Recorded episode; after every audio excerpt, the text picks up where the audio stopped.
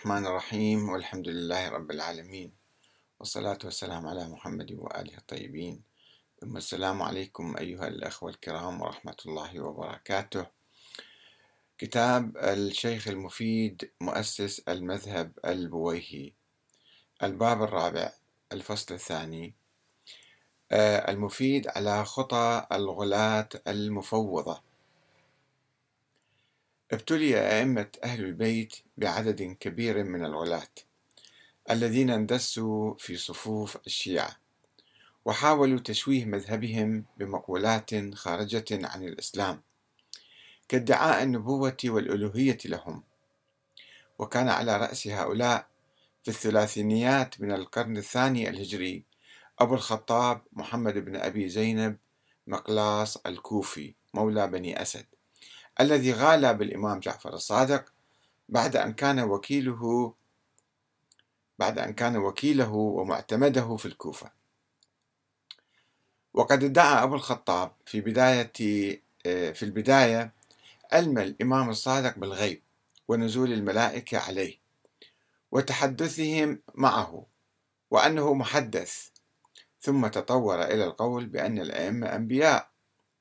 ثم تطور بعد ذلك إلى القول بحلول الله في الإمام الصادق وادعاء النبوة لنفسه لأبي الخطاب يعني عن الإمام الصادق. مما دفع الإمام إلى لعنه والتبرؤ منه. ولكن واحدا من أتباعه يدعى المفضل ابن عمر توفي سنة 179 قام بالتنزل درجة عن عن نسبة الألوهية لأئمة أهل البيت فقال بالتفويض أي تفويض الله لهم بالخلق والرزق والحياة والموت والحساب يوم القيامة. وأسس فرقة عرفت باسم المفوضة أو المفضلية نسبة إليه يعني. وقد نسب هؤلاء مقولتهم المنحرفة إلى الإمام الصادق كذبا وزورا طبعا. وزعموا أنه قال قولوا فينا ما شئتم واجعلونا مخلوقين. أو نزهونا عن الألوهية وقولوا فينا ما شئتم. وقد أسس هؤلاء الغلاة المفوضة الذين ادعوا أن الإمام الصادق سمح لهم بالتقول عليه ما يشاءون. أسسوا لنوع خطير من الغلو بالأئمة. يسبق عليهم صفات الله وأعماله. ويرفعهم فوق البشر. وقد اختلف المفوضة عمن سواهم من الغلاة الذين كانوا يؤلهون الأئمة باعترافهم يعني اعتراف المفوضة بحدوث الأئمة وخلقهم ونفي القدم عنهم ولكن مع إضافة الخلق والرزق إليهم ودعواهم أن الله تعالى تفرد بخلقه خاصة وأنه فوض إليهم خلق العالم بما فيه. وقد اختلف علماء الرجال الشيعة حول المفضل الجعفي. فمنهم من ضعفه وأورد تبرؤ الإمام الصادق منه ومنهم من وثقه. فقال أحمد بن علي النجاشي توفي سنة 450 تلميذ الشيخ المفيد هذا. قال عنه أنه فاسد المذهب مضطرب الرواية لا يعبأ به وقيل أنه كان خطابيا وقد ذكرت له مصنفات لا يعول عليها.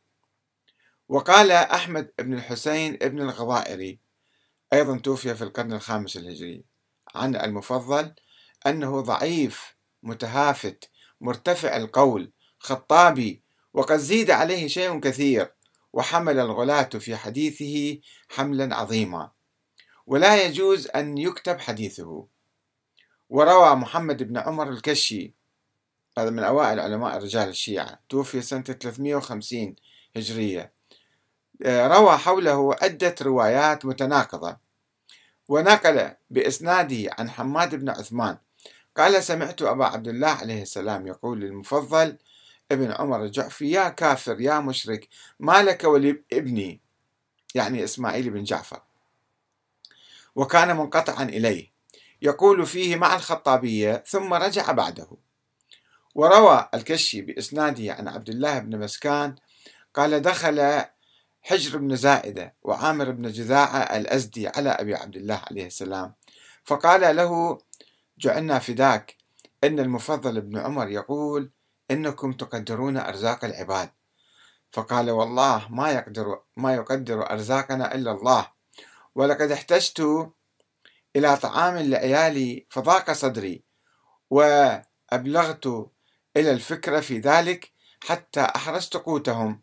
فعندها طابت نفسي لعنه الله وبرئ منه. قال أفتلعنه وتتبرأ منه؟ قال نعم فالعناه وابرأ منه وبرئ الله ورسوله منه.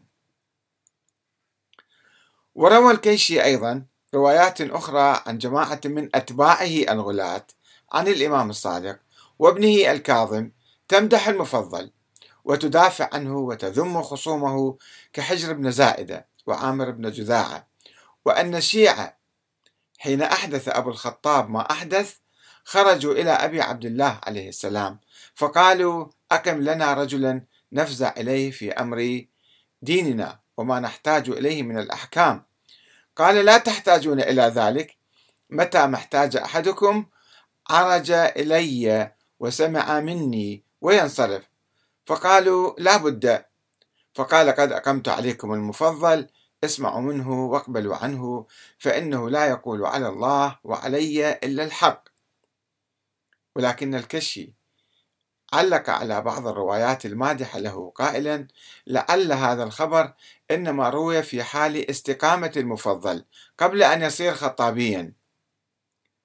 ورغم هذا الاختلاف حول شخصية المفضل وموقف الإمام الصادق منه فقد ترحم عليه الشيخ المفيد وعده من خاصة الإمام وبطانته وثقاته الفقهاء الصالحين ممن روى النص بالإمامة منه على ابنه موسى بن جعفر موسى الكاظم. وورد في الكتاب المنسوب إلى الشيخ المفيد الإختصاص ولو إحنا نشك في هذا الكتاب ولكن ورد فيه ما يرجح اعتماد المفيد في توثيق المفضل بناء على هذه الرواية لأنه ينسجم مع يعني موقف موقف الشيخ المفيد الآخر الثابت في كتب أخرى. يقول عن عبد الله بن الفضل الهاشمي قال كنت عند الصادق جعفر بن محمد عليهم السلام إذ دخل المفضل ابن عمر فلما بصر بصر به ضحك إليه ثم قال إلي يا مفضل فوربي إني لأحبك وأحب من يحبك. يا مفضل لو عرف جميع أصحابي ما تعرف ما اختلف اثنان. فقال المفضل يا ابن رسول الله لقد حسبت أن أكون قد أنزلت فوق منزلتي. قال بل أنزلت المنزلة التي أنزلك الله بها. ثم أقبل علي فقال إن الله خلقنا من نور عظمته وصنعنا برحمته وخلق أرواحكم منا فنحن إليكم وأنتم فنحن نحن إليكم وأنتم تحنون إلينا أو تحنون إلينا. والله لو جهد أهل المشرق والمغرب أن يزيدوا في شيعتنا رجلا أو ينقصوا منهم رجلا ما قدروا على ذلك. وإنهم لمكتوبون عندنا بأسمائهم وأسماء آبائهم وعشائرهم وأنسابهم. يا عبد الله ابن الفضل ولو شئت لأريتك اسمك في صحيفتنا. ثم دعا بصحيفة فنشرها فوجدتها بيضاء ليس فيها أثر الكتابة فقلت يا ابن رسول الله ما أرى فيها أثر الكتابة قال فمسح يده عليها فوجدتها مكتوبة. ووجدت في أسفلها اسمي فسجدت لله شكرا. وكما يبدو فإن المشكلة لدى المفيد كانت تكمن في تعريف الغلو وتحديد سقفه الأعلى حيث كان يعتقد بأن الغلاة من المتظاهرين بالإسلام هم الذين نسبوا أمير المؤمنين والأئمة من ذريته إلى الألوهية والنبوة ووصفوه ووصفوهم من الفضل في الدين والدنيا إلى ما تجاوزوا فيه الحد وخرجوا عن القصد وهم ظلال كفار حكم فيهم أمير المؤمنين بالقتل والتحريق بالنار وقضت الأئمة عليهم بالإكفار والخروج عن الإسلام. هكذا يقول الشيخ المفيد. وكما كانت المشكلة لديه في تعريف المفوضة حيث قال إن المفوضة صنف من الغلاة وقولهم الذي فارقوا به به من سواهم من الغلاة اعترافهم بحدوث الأئمة وخلقهم ونفي القدم عنهم وإضافة الخلق والرزق مع ذلك إليهم ودعواهم أن الله سبحانه وتعالى تفرد بخلقهم خاصة وأنه فوض إليهم خلق العالم بما فيه وجميع الأفعال. وأما ما دون ذلك أي دون القول بألوهية أئمة أهل البيت ونبوتهم أو نبوتهم أو خلقهم للعالم فليس بغلو ولا تفويض حسب ما يرى الشيخ المفيد. علما بأن القول بتفويض الله للأئمة الرزق والحياة والموت والحساب والدين ونزول الملائكة عليهم وعلمهم بالغيب هو مما اشتهر أو مما اشتهر اشتهر عن الغلاة المفوضة. ولكن المفيد كان يعتبر كل ذلك أمرا عاديا. خلينا نستمع أيضا قبل أن نسترسل في آه موقف الشيخ المفيد من الغلو. آه نرى آه، ماذا يقول السيد أبو القاسم الخوئي في كتابه معجم رجال الحديث عن المفضل ابن عمر. يستعرض أبو القاسم الخوئي مختلف الروايات المادحة والذامة للمفضل ابن عمر ويحاول الترجيح بينها فيشكك في سند بعض الروايات الذامة أو تقدمها أو تأخرها. وورد ورد علم بعض الروايات الصحيحة الذامة له إلى أهلها. يقول هذه إحنا نتركها للأئمة يعني كصدورها للتقية مثلا. ويستشهد بتوثيق الشيخ المفيد إياه صريحا. يعني السيد الخوئي يستشهد بتوثيق الشيخ المفيد للمفضل بن عمر صريحا.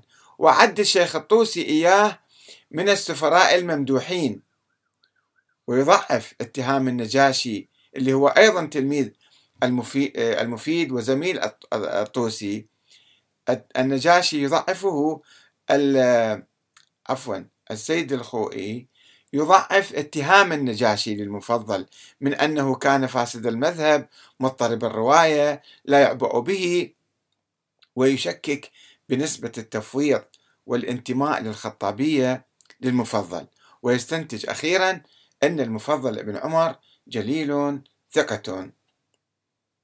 آه، في معجم رجال الحديث جزء 19 صفحة 319 فقرة رقم 12615 آه، وعندما نفحص عقيدة الخوئي نجد أنه يؤيد المفوضة أتباع المفضل في توسط الأئمة في خلق الكون وتمتعهم بالولاية التكوينية فهو يقول في ولايتهم عليهم السلام التكوينية أما الجهة الأولى فالظاهر أنه لا شبهة في ولايتهم على المخلوق بأجمعهم. كما يظهر من الأخبار لكونهم واسطة في الإيجاد الأئمة واسطة في الإيجاد حسب ما يرى الخوئي وبهم الوجود وهم السبب في الخلق إذ لولاهم لما خلق, خلق الناس كلهم وإنما خلقوا لأجلهم وبهم وجودهم. وهم, وهم الواسطة في الإفاضة بل لهم الولاية التكوينية لما دون الخالق. فهذه الولاية نحو ولاية الله تعالى على الخلق ولاية إيجادية يعني هم يخلقون الناس. وإن كانت هي ضعيفة بالنسبة إلى ولاية الله تعالى على الخلق. الخوئي في كتاب مصباح الفقاهة جزء 3 صفحة 279 إلى 280 فالمفوضة في الحقيقة أثروا على الشيخ المفيد وأثروا على السيد الخوئي المعاصر هذه الأيام. فنذهب لنرى ما هي عقيدة الشيخ المفيد في مسائل الغلو والتفويض.